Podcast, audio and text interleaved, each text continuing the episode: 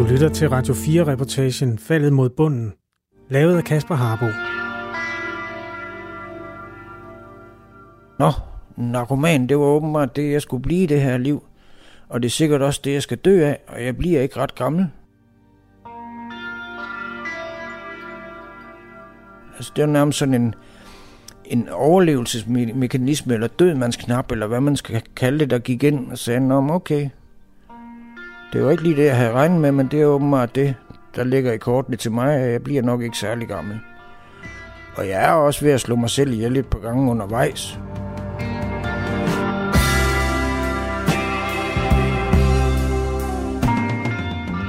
Den følelse, jeg ofte sad med derinde, det var jo, fuck, hvad fanden laver jeg her? Hvorfor skal jeg, er jeg nødt til at være omgivet af de her mennesker? For du hørte jo kun om mennesker, der, der klagede over øh, elendighed og over, hvem har nu snydt hvem, eller hvem har stukket hvem til politiet, eller hvem er død af en overdosis, eller på anden dramatisk vis. Øh, og det var jo ikke til at holde ud og høre på. Øh, så mange gange, hvis jeg sad og solgte, så sørgede jeg simpelthen for, at jeg havde taget så meget, så jeg nærmest ikke hørte, hvad der foregik omkring mig. Så jeg slap for alt den der støj. Og slap for bevidstheden om, at jeg sad der i en situation, som jeg egentlig var pisse træt af.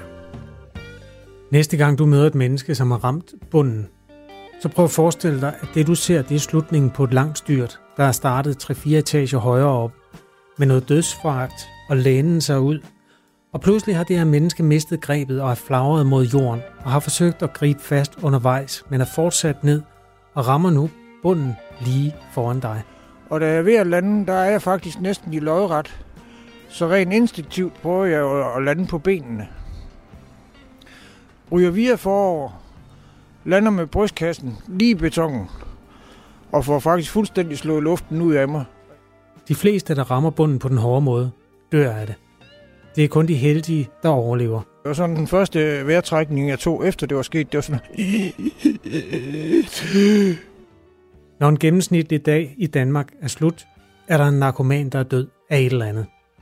Der dør 200-300 narkomaner om året i Danmark bare af stofferne, og så er der alle de andre ting, man kan dø af, når man falder til bunds. Folk, der blev slået ihjel, folk, der øh, kom galt af sted i trafikken, fordi de var fulde af skæve. Øh, også nogen, der simpelthen tog deres eget liv, fordi de ikke kunne se en vej ud.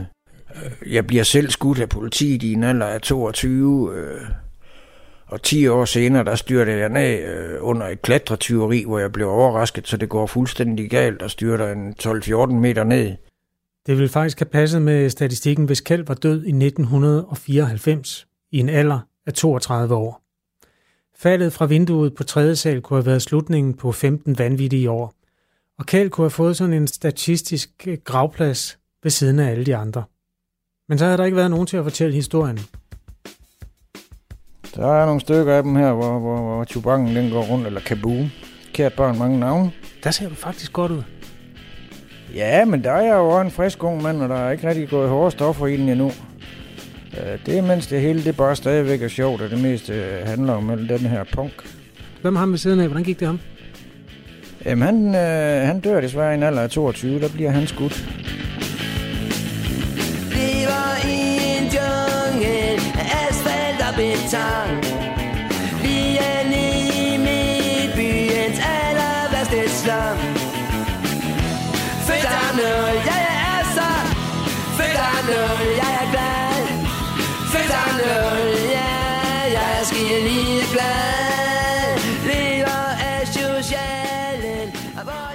Det er fra 79 det her, og jeg er til en punkkoncert i 78-79 op på til Musikteater, hvor, hvor Lost Kids er på scenen.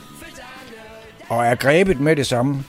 Her var lige nøjagtigt det ungdomsoprør, som jeg nærmest havde gået og ventet på, uden selv at vide det. Øh, jeg har altid været en, der gik op mod autoriteterne, og det hele taget haft en kamp med de voksne hele vejen igennem min barndom. Så det var bare som vand på min mølle, da jeg så det her. Altså, vi er jo unge og arbejdsløse, og som jo ikke har en ski at give os til, og som også, nok også føler os lidt skuffet over samfundet. At hvis ikke de vil have os, så kan, de, så kan vi vende dem ryggen. Vi drak og røg, røg has, og så gik vi enten på værtshus hver aften, eller på diskotek, eller nogle gange ud til koncerter som den her, enten på Østergade Musikteater, eller på Vestergade 58, eller nogle af de spillesteder, der var dengang, Husets Café og sådan noget. Og nu handlede det egentlig bare om at have, have sjov og have, have gang i den, og så skal vi være med, om vi ikke blev 30, så længe det bare blev ved med at være så sjovt, som det var nu og her. Øh, for det var det. Altså, vi havde en vældig fest, og vi dyrkede fri sex til højre og venstre. Det var jo før, der var noget, der hed HIV og AIDS, så der var ingen bekymringer af den slags. Det var øh, her i 80'erne, at alle skolebørn skulle se den film, der hed Christiane F., om nogle forsømte børn, der flakkede rundt og tog narko i Berlin. Der var skruet godt op for kampagnerne dengang, og det var med god grund, fordi det var som om, at narkomanerne var meget synlige i gaderne på det tidspunkt. Jeg lagde i hvert fald mærke til dem, når jeg gik gennem gaderne i Aarhus sammen med min mor, fordi de var så vilde. De sloges på gaderne, de sked på gaderne, og nogle af dem sov endda på gaderne, når vi kom gående der. Måske kom vi forbi Kjeld og hans venner.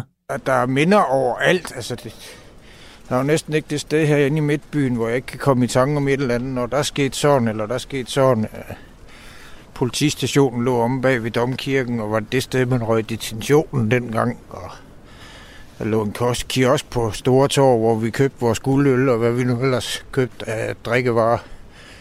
Øh, kan se slagsmål for mig, der er foregået rundt omkring. Både her, hvor vi er ved at nærme os Bispetorv, men også nede på selve Store Torv. Øh, der er noget overalt. Jeg kan kigge på steder rundt omkring her, hvor jeg ved, jeg har været inde i folks lejligheder. Altså, hele byen er jo fyldt med, med minder af den ene eller den anden mærkelige art.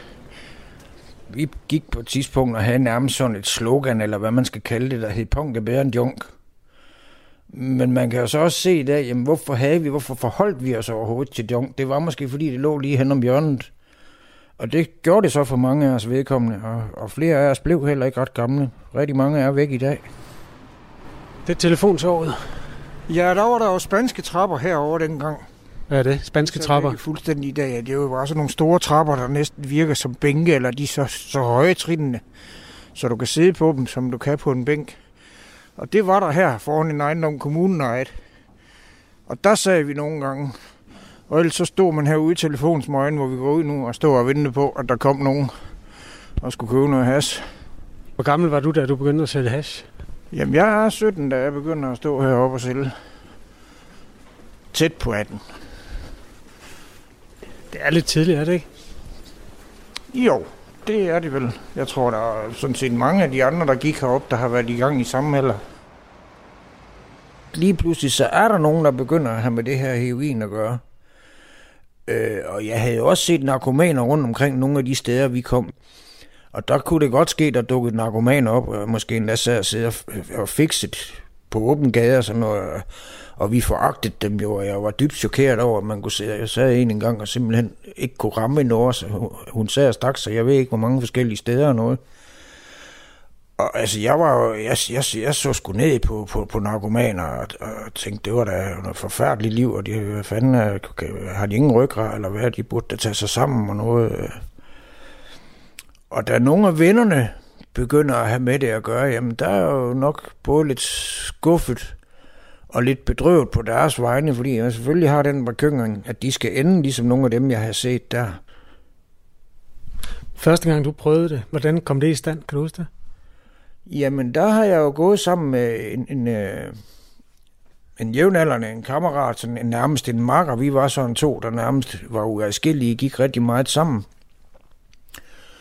Øh, og gået i løbet af dagen, og vi har fået nogle øl, og vi har gået og solgt noget hast, som vi nu gjorde. Og fuldtes med en, der er lidt ældre end os. Og vi kunne godt se, at han også nogle gange stod og handlede med folk. Og vi vidste faktisk også godt, det var heroin, han handlede med. Men vi tænkte, det var ikke vores bord, og det var ikke noget med os at gøre. Så længe han ikke blandede os ind i det, så kunne han gøre det, som ja, det nu passede ham. Og så er vi på vej på vores stamværtshus om aftenen, noget der hed det Lille Skæg nede i Klostergade.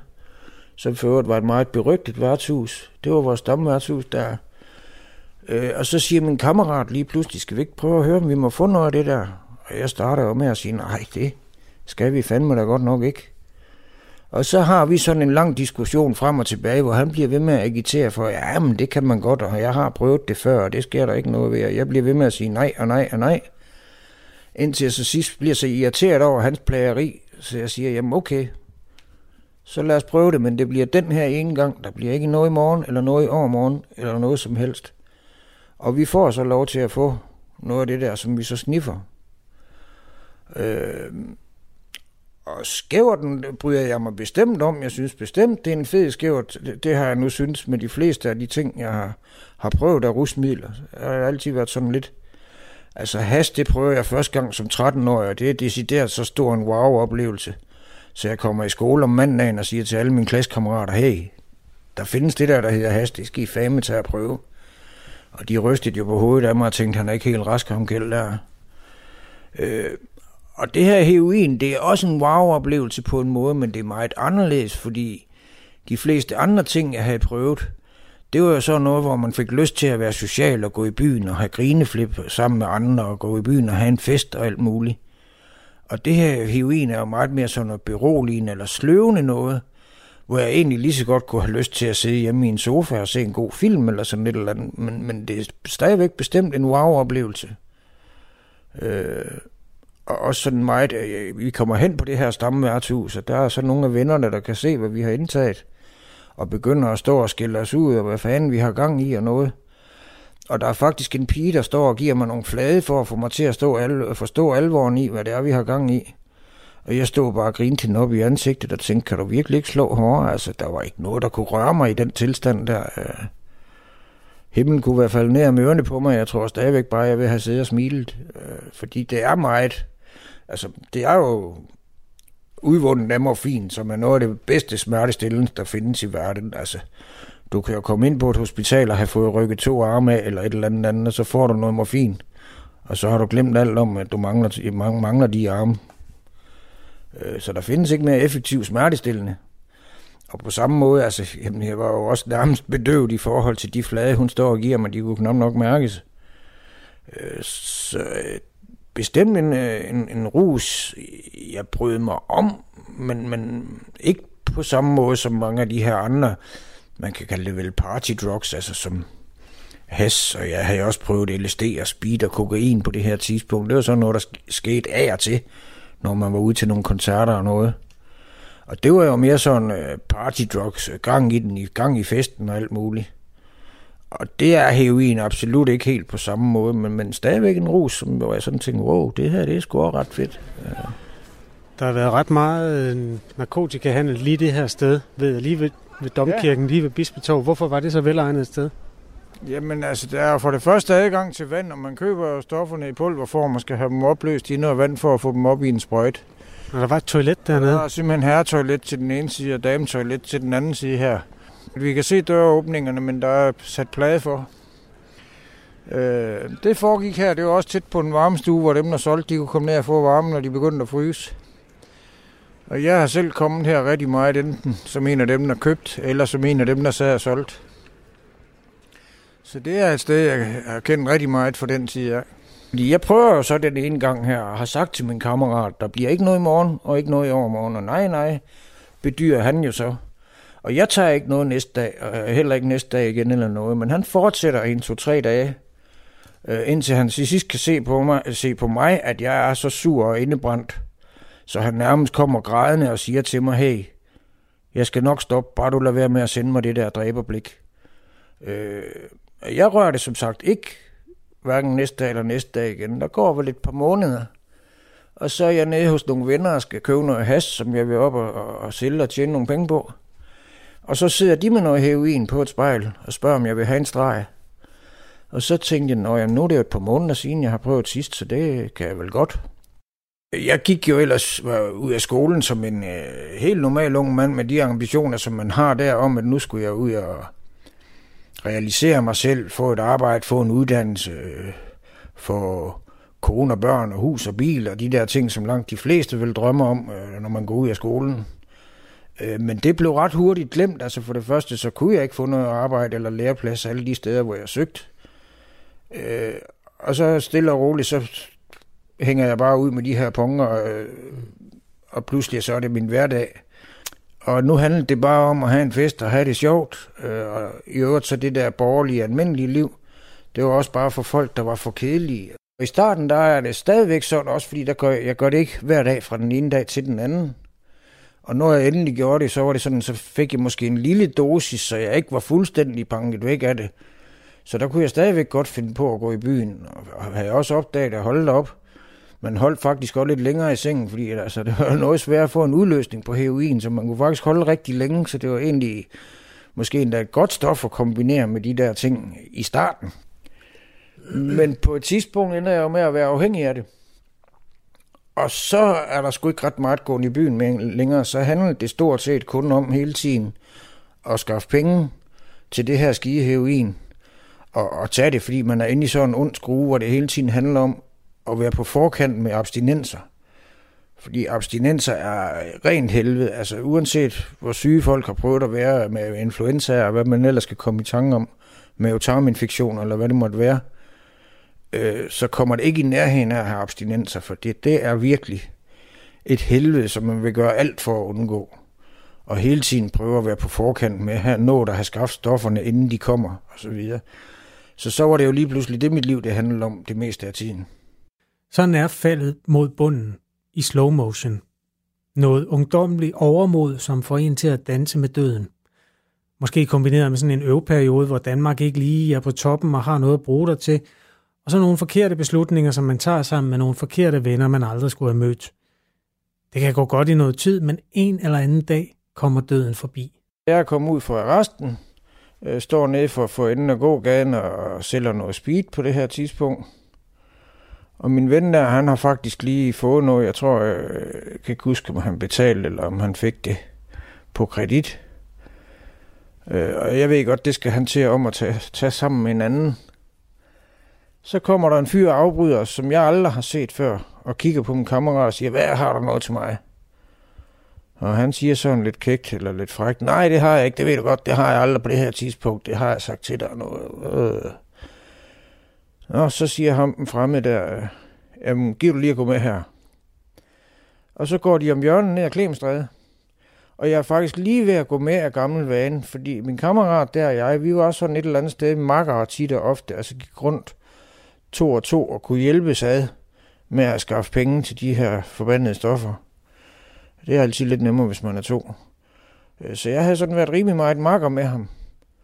Og er lige ved at gå med og ren gammel vane. Og så kommer jeg i tanke om, nå nej, det der, det har du ikke en ski med at gøre. Jeg har jo lige set de der måneder i resten. Det rager ikke dig. Og så lader jeg dem gå alene. Og så går der kun et kort øjeblik, så hører jeg et kæmpe brag. Lige ved siden af Rømmerhus der er der den her trap ned til åen. Og så ser vi min kammerat, han ligger dernede. Han ligger helt fladt på jorden og har et hul lige under øjet øh, på en 10-20 mm diameter, millimeters diameter.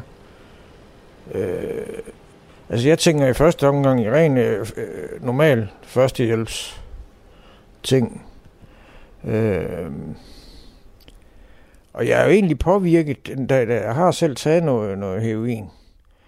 Øh, og det er bare som om, at i løbet af et splitsekund, der bliver lige pludselig, altså det er som om, at hele den der rus, den forsvinder bare, og jeg bliver nærmest ædru. Samtidig med, at jeg ser sådan lidt paralyseret over hele situationen. Og har på en måde lyst til at jage en finger ned i sort, eller hul er det egentlig, men man kan faktisk ikke se et decideret hul, fordi der er fyldt med blod op. Så der er blod lige en millimeter under hans hudoverflade, hvis man kan sige det sådan. Og en del af mig har lyst til at jage en finger i, selvfølgelig med et håb om, at jeg møder modstand, at jeg møder noget kranie. Altså, der er en eller anden mekanisme inde i mig, der gerne vil have det her til ikke at være sandt, til ikke at passe. Øh, jeg gør det så ikke, for jeg er godt klar over, at den finger, den vil ikke møde modstand. Det vil bare forsvinde ind i kraniet på ham, hvis jeg gjorde det. Øh, men jeg kan huske, at jeg sad med den her fuldstændig mærkelige følelse, sådan lidt... Min rus, den er væk, men jeg er bare i sådan en eller anden, anden mærkelig tranceagtig tilstand, paralyserer det hele det her. Der kommer noget ambulance og noget, jeg mener også, der kommer politi næsten med det samme. Jeg blev forhørt afhørt i, jeg ved ikke hvor mange timer, hvor de, de, jeg ved ikke om de troede, at jeg prøvede at holde noget hemmeligt, fordi jeg siger selvfølgelig, som det var sket. Og de så troede, at, at jeg dækkede over en, en gerningsmand, jeg, jeg kendte, men det gjorde jeg altså ikke. Jeg havde vildt aldrig set ham her før, så jeg sad og så samtlige forbryderfotos i hele Aarhus. Øh, men det var altså en fuldstændig ukendt mand, og for også ukendt viste det sig for Aarhus politi, da de endelig finder frem til, hvem det er. da jeg så bliver løsladt fra politistationen, efter at have set alle de her billeder gøre ved, øh, der tager jeg op til en veninde, som bor ikke ret langt fra, hvor jeg selv bor, og siger, må jeg ikke sove her i nat? Og fortæller, sådan og sådan, han er lige blevet skudt. Jeg skal ikke ned og være alene i min egen lejlighed.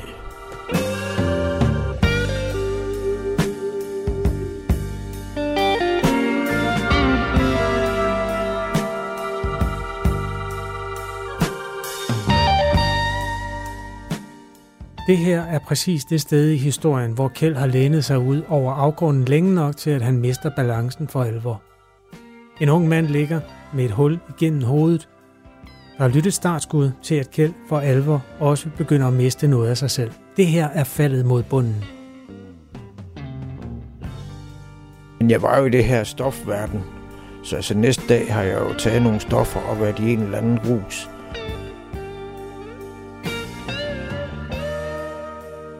Og så, øh, jeg vil ikke sige, at det er glemt, men et eller andet sted, så er der i hvert fald lukket ned for de følelser, der eventuelt måtte være, så du mærker det ikke.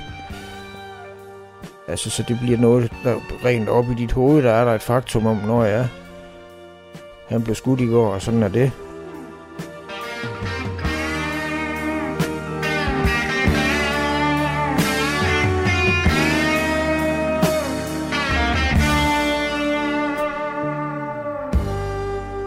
Selvfølgelig er det et helvede og noget lort at være fanget i, i det her stof halløj. Øh, men de forskåner nok også en for nogle ting, som for eksempel det her. Øh, fordi man på en eller anden måde kan lukke ned, eller ja, blive så bedøvet, så man egentlig ikke mærker, hvordan man i virkeligheden har det. Det her det begynder at gå rigtig stærkt.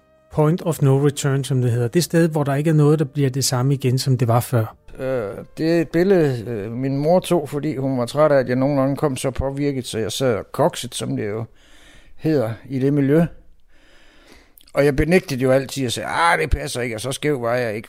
Så hun har simpelthen taget et billede, hvor jeg er hjemme til en, et fødselsdagsarrangement i familien. Jeg tror, det var min lille søsters fødselsdag. Og som man kan se, så ser jeg, at jeg hænger så meget med hovedet, som man skulle tro, at nakken der var ved at knække og er helt væk.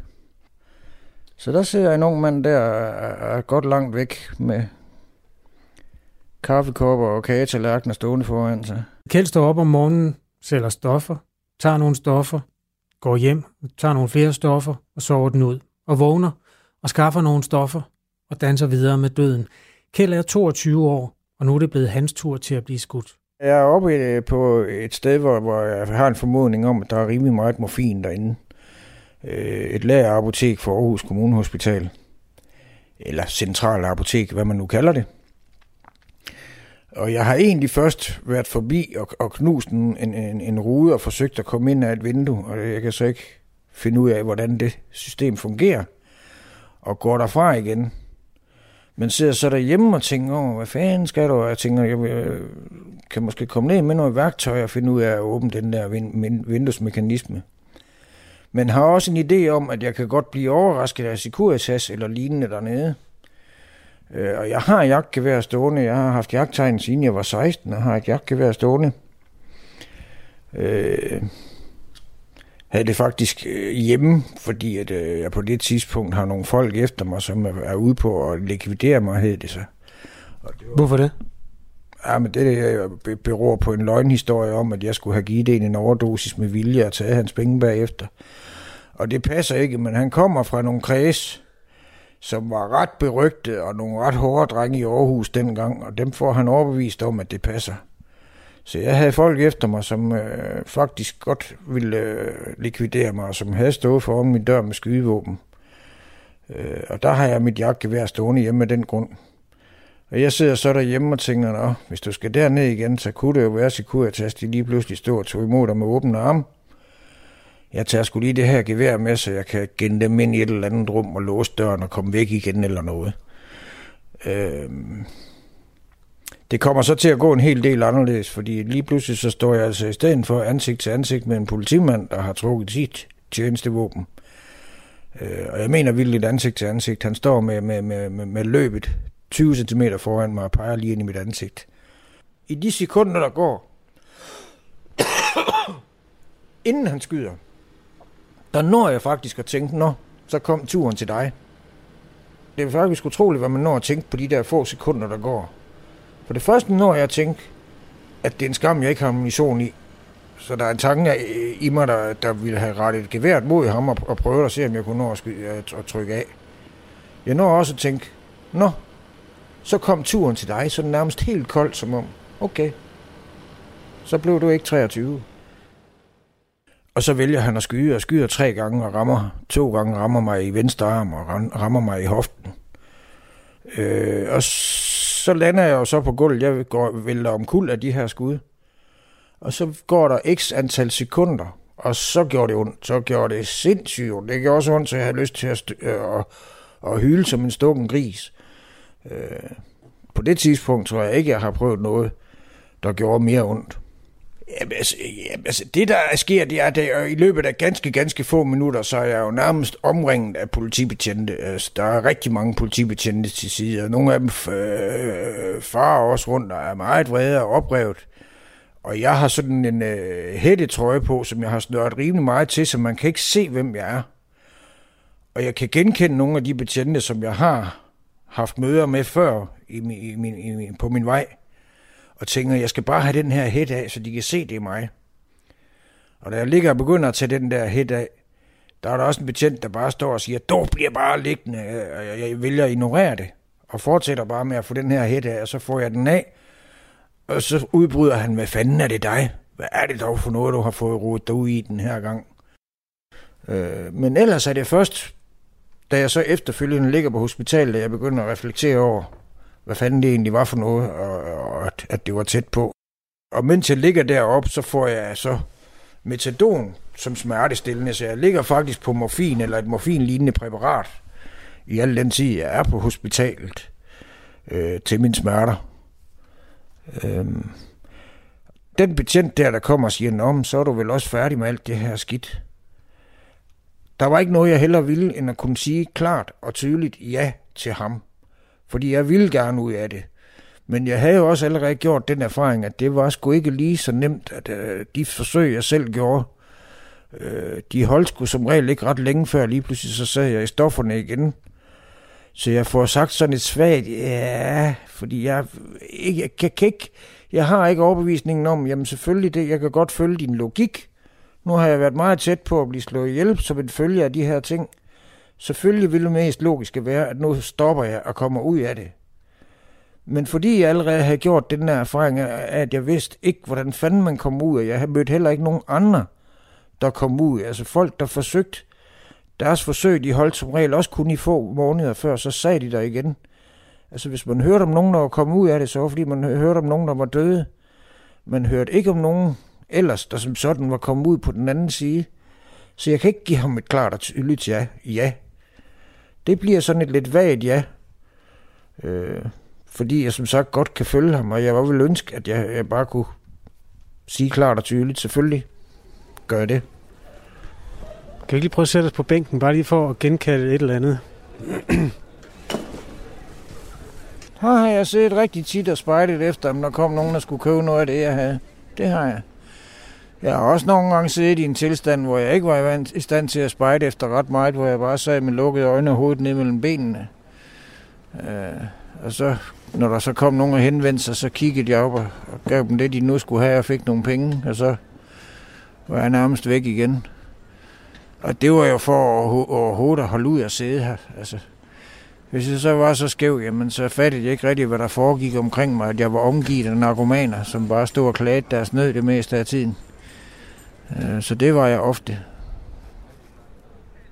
Bunden rammer jeg, rammer jeg nok på flere måder. Altså til sidst er, det jo, er jeg jo også et sted, hvor, øh, hvor det starter i, i et socialt fællesskab i den her punkting.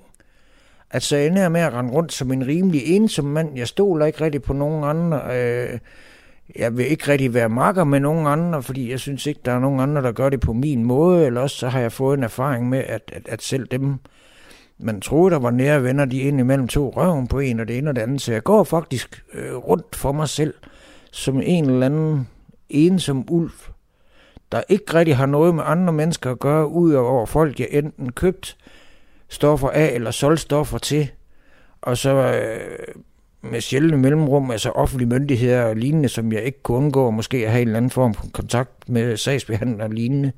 Men ellers er jeg i et liv, hvor jeg stort set været rundt for mig selv, og kun har kontakt til mennesker, som, som, som på en eller anden måde kan bruges til enten at købe og sælge stoffer. Øh, og alle andre mennesker var nærmest bare nogen, jeg sådan kiggede på som sådan en eller anden tilskuer, nærmest som om jeg sagde i en osteklokke og kiggede ud og så på alle andre mennesker, der havde et liv. Og det er jo i hvert fald også en bund, den der med simpelthen at føle, at, at man er nået dertil, hvor man bare er sådan en, en, en ensom ulv, der ikke rigtig har noget liv, og som bare går rundt og er misundelig på andre mennesker, der har et liv. Øh, har den der følelse af, hvor det her virkelig, hvad det skulle blive til. De gamle venner fra punkmiljøet, der er jo som sagt øh, øh mange af dem endt i det her miljø også. De få, der ikke gjorde, det var nogen, der kunne se, at den vej, det var ved at gå, det var ikke nogen sund vej, som så havde trukket sig. Øh, og i det her miljø, jamen der må man sige, at alle venskaber kan sættes lidt i gåseøjen, fordi når øh, alt kommer til alt, og den enkelte er tilpas presset, så er alle stort set villige til at, at sætte sig selv først, og måske snyde det, man ellers kaldte for venner, og som engang var venner, øh, bedrage dem, whatever. Øh, så der er ikke nogen, man kan kalde nære venskaber længere. Nogle af dem er så også blevet slået ihjel og alt muligt, som jeg siger undervejs. Var du kommet til at tage røven på nogle af dine venner? Jamen, det er bestemt også sket, og det er jo ikke fordi, man bevidst sådan bare tænker, haha, nu snyder jeg ham. Øh, det er sådan et eller andet med at, øh, at stå i en situation, øh, hvor man er presset, og abstinenserne er på vej, og så har man måske lånt nogle penge af en ven, eller endda med, lånt, jamen jeg må jeg låne nogle penge, du får dem igen i morgen, velvidende, at man ikke ved, hvor man skulle få dem fra næste dag, men bare med sådan en eller anden idé om, om jeg, jeg laver nogle penge i morgen, og så får du dem igen, og så er tingene ikke gået, som man havde planlagt. Og så har man jo så stået som et røvhul, som ikke har holdt aftalen. Øh, men man har jo tænkt, om jeg når, jeg når at få det ordnet, eller måske øh, tage lidt for meget af nogle af de stoffer, man har fået af en eller anden bagmænd, øh, til egentlig at kunne nå at afregne det, man skulle. Og så tænker om jeg når at finde en løsning, sådan så inden jeg skal ses med ham igen, så har jeg fundet pengene og kan aflevere dem. Og så går tingene jo altså ikke altid som planlagt, fordi det er en ret uforudsigelig verden, når man render rundt og laver kriminalitet og det ene og det andet. Lige pludselig står man måske og anholdt, eller hvad ved jeg. Og så fremstår man jo som den, der har taget røven på en, hvilket man jo godt kan sige, man har. Men ikke som en bevidst handling, sådan en eller anden korrupt, haha-agtig, nu snyder jeg sgu ham. Men mere sådan et eller andet, hvor man tænker, ej, jeg låner lige, og så kan jeg nok nå at, at, at, at rette op på det, skaffe pengene, whatever, skaffe stofferne, et eller andet. Så ja, det har jeg. Har du prøvet at være i den anden ende af den ligning? Altså har du prøvet, at nogen, at, som du egentlig regnede med, de to røven på dig? Også i den grad. Jeg har også været ude for nogen, der stjal fra mit hjem, når de lukkede dem ind i mit private hjem. Og det var jo også grunden til, at jeg øh, stolede mindre og mindre på folk. Nogle af dem også nogen, som jeg rent faktisk troede var så gode kammerater, så jeg ikke forventede, at der ville ske sådan noget. Hvor er din familie egentlig henne i den periode? Hvordan forholder de sig til dig og det liv, du lever? Øh, nu har jeg, jeg har en bror og to søstre og en mor. Jeg har aldrig mødt min far, og han dør, da jeg er 11, så han øh, oplever slet ikke noget af det her. Øh, men nogle alle omstændigheder. Min mor har aldrig levet sammen med ham, så det har han nok ikke gjort alligevel. Øh, men min mor og min søstre, de er sådan nærmest bare øh, ulykkelige tilskuere til noget, som, som de ikke helt forstår. Altså, jeg forstår det jo knap nok selv. Øh, og uanset hvor villige de måtte være til at, at, at hjælpe mig eller støtte mig, øh, så vil de jo stadigvæk stå som magtesløs, fordi jeg vidste ikke engang selv, hvordan jeg gjorde noget ved problemet. Øh, men jeg har heller ikke som sådan boet hjemme. Øh, så altså, det er ikke noget nært forhold, jeg har. Jamen, øh, nu går vi jo i min barndomsgade. Skal vi ind der? Det kan vi godt. Det er så herinde, jeg kommer fra, kan man sige. Jeg er godt nok født på stiftelsen, men vi boede her, da jeg blev født. Inde i den her baggård. Ledeligt sted med hortensia og springvand. Ja, meget nyligt. Det har det ikke altid været. Dengang, hvor det var noget faldefærdigt lort, hvor vi boede heroppe på første sal og skulle op ad en smal trap for at komme derop. Så det var absolut ikke så pænt, som det er nu. Jeg havde sådan en fornemmelse af, at det var uhyggeligt, uden jeg kan sætte finger på, hvorfor. Hvordan var øh, dit barndomshjem egentlig? Jamen altså, min mor kommer jo hjem med en fyr fra København, som er voldelig over for hende. Og det kan selvfølgelig godt være, at jeg kan ikke huske en skid om ham. Men det kan jo godt være, det er derfor, at jeg har haft den der for, for, for følelse af uhygge, fordi at det kunne være forbundet med noget, hvor, hvor, hvor det selvfølgelig var meget ubehageligt, øh, når han var voldelig over for hende. Når man snakker om ens barndom, så snakker man jo også, altså, så prøver man også nogle gange at lægge en eller anden forbindelse til de problemer, man har stødt på, når man øh, blev voksen. Gør du det? Øh, jeg har været omkring det. Øh, man kan sige, at jeg har måske en forståelse for nogle af de ting, jeg så bøvler med øh, sociale sammenspil og alt muligt, og jeg kan se, at noget af det kan måske komme øh, fra noget af det, jeg så har oplevet. Øh, men jeg har bare været omkring det, og så egentlig givet slip i det igen, og tænkt, nå, jamen okay, sådan var det, og det er måske derfra, det kommer. Øh, men jeg kan ikke ændre fortiden. Øh, jeg kan kun prøve at se fremad så meget som muligt, og øvrigt acceptere, at jeg har mine begrænsninger, eller hvad man nu skal kalde det. Nu er der et hus, der tårner sig op derhen på hjørnet af, hvad bliver det så, Vester Allé, og han tager et Ja, det bliver jo så Sønder Allé, hvis du skal... Men ja, Rådhuscaféen i hvert fald, ja. Og det er så der, hvor det er lige før slutningen på det hele, han har sagt. Ved du, hvor indgangen til gården? Ja, det her.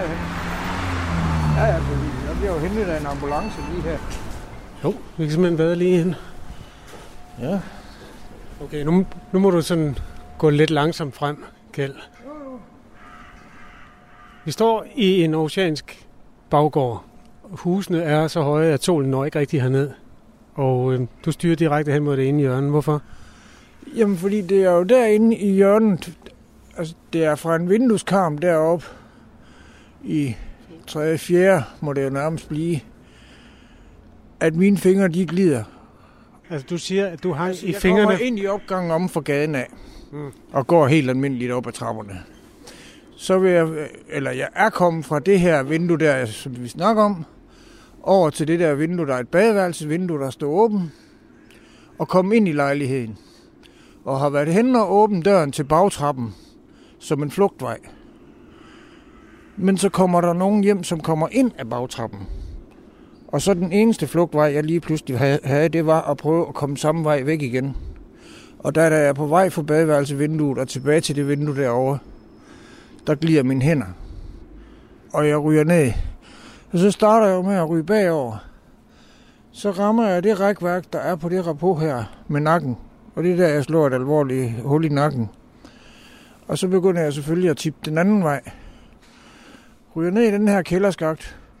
Og da jeg er ved at lande, der er jeg faktisk næsten i lodret. Så rent instinktivt prøver jeg at lande på benene.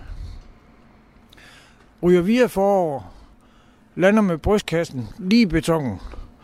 Og får faktisk fuldstændig slået luften ud af mig. Og jeg mener fuldstændig. Det var sådan den første vejrtrækning, jeg tog efter det var sket. Det var sådan...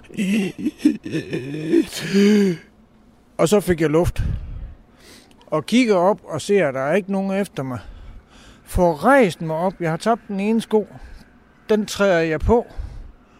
Og det er den med den venstre fod, som ellers er den, der er kommet mest til skade. Og kommer herop og er på vej væk. Så er der to mænd herhenne fra, der får øje på mig. Og blodet stod jo både ud af næse og ud af nak. Så jeg var jo sølet til blod allerede. De kommer hen og siger, ved I, hvad der skete med dig? Du skal da vist en tur med, med, med en ambulance. Jeg tænker, at de snakker kun om ambulance, de snakker ikke om politi. Det kan vi vel godt... Øh. Så jeg stopper op og står og venter på det. Og mens jeg så gør det, så kommer hun rendende op for den lejlighed, jeg har været på vej ind i, og siger, at der har været nogen i min lejlighed. Så bliver de enige om, at de må vist heller lige ringe til politiet også. Og så måtte jeg stå og vente på, at politiet var her først, før jeg kunne komme med ambulancen. Men jeg undrer mig meget over, hvordan pokker jeg kunne få den der ene sko på og nå herop og være på vej væk. Jeg kan egentlig godt at have set det filmet på video, for jeg må have gået mærkeligt. For jeg havde tre brud i venstre fodråd og to i højre fodråd. Øh, og går på, bliver udskrevet i kørestol og går på krykker i et helt år med benskinner, der sørger for, at jeg øh, står sådan et stykke over jorden. Jeg måtte ikke røre Altså, jeg måtte ikke belaste mine fodrør, så jeg måtte ikke røre jorden med fødderne, så jeg havde sådan nogle skinner på, der gør, at jeg var spændt op, så jeg gik 5 cm over jorden. Helt symbolsk stopper faldet ikke engang i jordhøjde. Han falder videre ned i en kælderskagt, hvor han lander på bunden. En mand med totalt skadet ben kan ikke løbe fra politiet. Han kan heller ikke være pusher på Stortorv, eller på nogen anden måde være den version af Kjeld der levede i 1994. På det tidspunkt er gennemsnitsalderen for en død narkoman i statistikken 32 år. Kjeld er 32 år i 1994, og det gamle liv er forbi. Det mest almindelige var, at man ikke hørte om nogen, der kom ud af det. Altså, hvis man hørte om, at folk, der var kommet ud af det, så var det som regel med dødelig udgang. Og jeg prøver også flere gange på forskellige vis at tage ud af byen. Faktisk også tage til Sverige på et tidspunkt med alt muligt at starte på en frisk. Og min erfaring var også, at, at der, det var et spørgsmål om tid, før jeg sad der igen. I starten af 90'erne begynder jeg at høre om nogle nye ting, jeg aldrig har hørt før. Jeg begynder rent faktisk at høre om nogen, der er kommet ud af det, og går en, har en helt almindelig tilværelse og passer et arbejde, og de er ikke engang taget ud af byen. Det drejer sig faktisk om en hel livsstilsændring med en hel række øh, råd, og det er egentlig noget, som er opstået i USA, og så har det bredt sig som ringe i vandet, der er på det tidspunkt nået til Europa og til Aarhus. Øh, og på det her tidspunkt, der er jeg simpelthen der, hvor jeg har det sådan, at enten så skal det fungere, det de her mennesker, de har fundet ud af, eller også så håber jeg, at jeg dør af det snart, for jeg var træt af alt, hvad der var ved det. Jeg var træt af at gå og kigge mig over skulderen efter politiet. Øh, jeg var træt af at miste venner, miste kærester, miste jobs, øh, starte på uddannelser, som ikke blev gennemført. Øh, træt af, at hvis jeg, når jeg kom ud fra fængsel, der tænkte, nu skal jeg holde mig fra dig, så var det kun et spørgsmål om 10, før jeg sad der igen. Øh, jeg var simpelthen så led ked af alt, hvad der overhovedet var ved hele miljøet, og ved alle de her fiaskoer, der ligesom havde været undervejs. Det er ikke fordi, det er nyt for Kjeld at prøve hårde ting. Han har prøvet alle former for pinsler, men den, der venter nu, er den værste. Abstinenser, det er, det er jo, at kroppen den et eller andet sted bliver syg, eller det føles i hvert fald sådan, lige snart stofferne har forladt din krop. Og jeg kan bedst beskrive dem som den værste influenza, man overhovedet kan have, kombineret med en mavetarminfektion. Det står ud af begge ender, og det er tyndt, det der kommer ud af begge ender. Nogle gange er det ren galle, man brækker op, fordi man ikke rigtig har noget i maven. Man fryser, man sveder, man har uro i hele kroppen. Ens knogler de værker, som om man har vokseværk gange 10. Så det er et rent helvede. Jeg lå faktisk et eller andet sted, jeg ved ikke, om jeg direkte lå og smilte, men det, det er i hvert fald det billede, jeg tit bruger om det. Jeg lå og smilte, da det gjorde ondt, og tænkte, det er godt nok, det gør ondt nu, for det er sidste gang, jeg behøver at have det sådan her. Noget andet, der er ved de her abstinenser, er, at, at, at det går også ind og påvirker ens søvn. Altså, du kan godt føle dig træt og udmattet, hvis du nu har rendt rundt i 14, 16, 18 timer, og har svært ved at skaffe penge og finde stoffer og du så føler dig træt og udmattet, i samme øjeblik, du ligger dig ned på en madras, så får du ikke, øh, du får ikke engang 10 sekunder søvn, fordi du ligger bare og vender og drejer dig og spjætter med arme og ben og alt det her inden og uro. Så det, det man kan lige, lige så godt lade være med at lægge sig ned. Øh, og det her med søvnen, det er det, der var længst. Altså jeg har de her alvorlige øh, fysiske system, øh, øh, øh, symptomer i en uges tid cirka, og så fortager de sig. Men min, min søvn blev først normalt lang efter et halvt år senere. Altså de første halvt år må jeg, må jeg leve med, at jeg måske i løbet af en nat får en time søvn, to timer søvn sammenlagt øh, i sådan minutter af gangen. Helt op til et halvt år efter, så begynder jeg lige pludselig at kunne sove igennem i en 5-6 timer, og så en 6-7 timer, og Ja, i dag er jeg næsten i den modsatte grøft. Der kan jeg få min 7-8 timer søvn, og så alligevel nok en time mere, hvis det skulle være. Men det tager lang tid.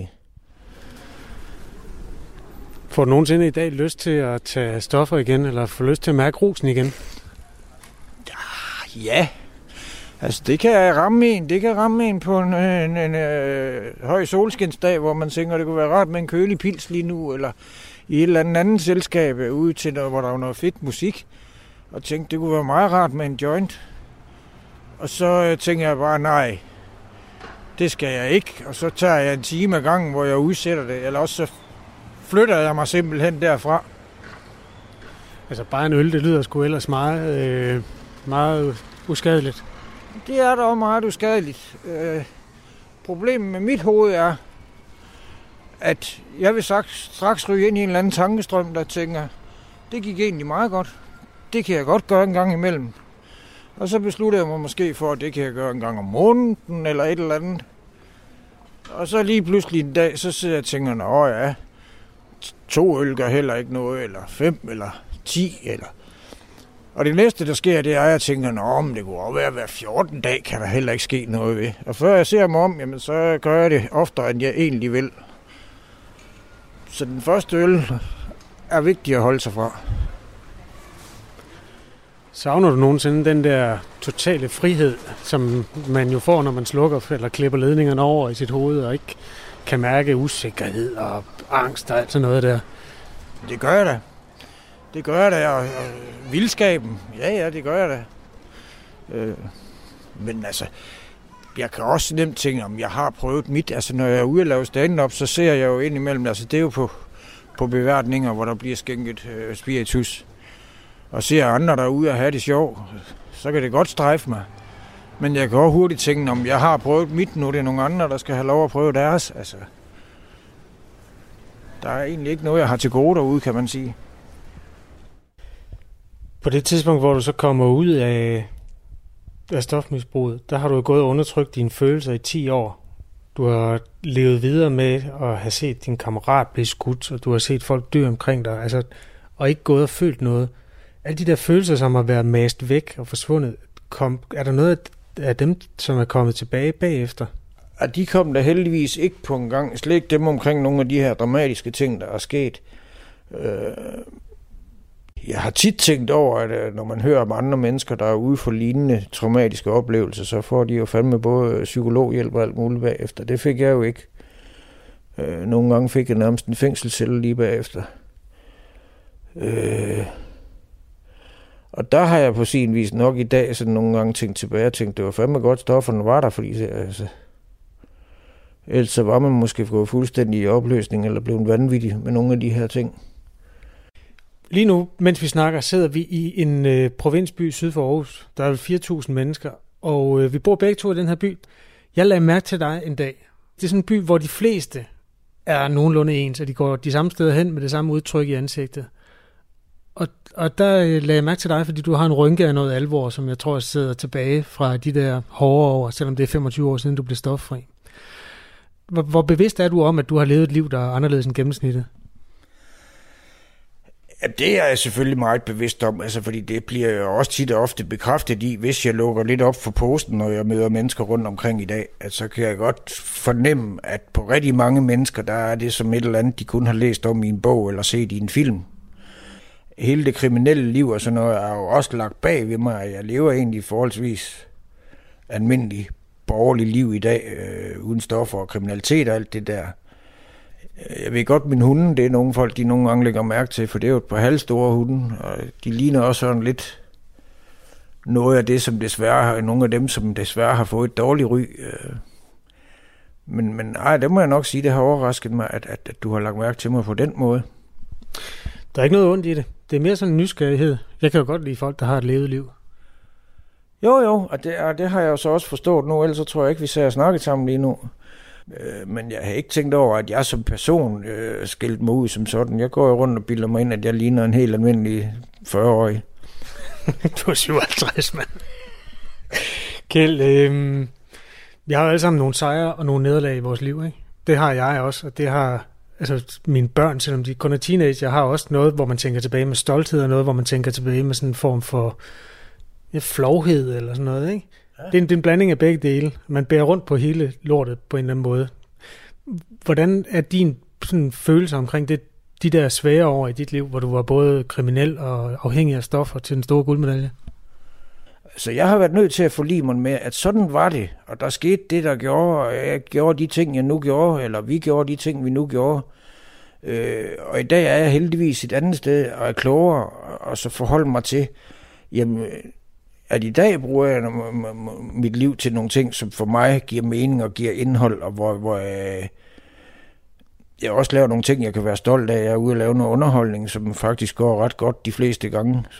Og det giver mig noget stolt til. Jeg har taget uddannelse siden. Jeg øh, har læst spansk ude på VUC siden. Øh, gjort forskellige ting, som, som, som er gået i en stik modsat retning. Øh, arbejde med nogle unge mennesker, hvor jeg fik nogle fantastiske udtalelser for, at det gjorde jeg rigtig godt med nogle utilpasse unge på en døgninstitution. Og sådan, altså, så jeg vil jeg i stedet for at kigge på dem, nu snakkede du selv om sejre, jeg vil jeg i stedet at kigge på det, og så forlige mig med, at, at, at, at, at tingene var, som de var. Øh, og så er jeg jo selvfølgelig dybt lykkelig over, at jeg var en af dem, der fik lov at overleve, fordi det var der bestemt mange, der ikke gjorde. Øh, hvor mange af dem, der var lige så hårdt ramt som dig, sidder her i dag, 25 år efter, og er clean? Ja, det er jo ikke 10 procent. Jeg ved heller ikke, om det er 5. Altså, jeg, jeg kender til nogle få. Øh, tilfældigvis så er der flere af dem, jeg sådan så har kontakt til. Øh, men men øh, ud af den klike, vi kom i, der er det faktisk ganske, ganske få. Der er nogen, der lever endnu, og som desværre stadigvæk et eller andet sted sidder i det. Øh, måske i dag får en metadon vedligeholdelse eller noget øh, som mirakuløst nok øh, lever endnu, og så er vi nogle stykker, som er kommet ud på den anden side. På et eller andet tidspunkt her inden så længe, så er det 25 års jubilæum for, at du fik rykket dig ud af det der det narkoliv. Har du egentlig tænkt over, om du skulle markere det på en eller anden måde? Ja, jeg har tænkt på, om jeg skulle, måske skulle gøre lidt med, med, med familien, altså min mor og min søskende, men det, det er det at dem kunne man måske godt invitere på en eller anden middag.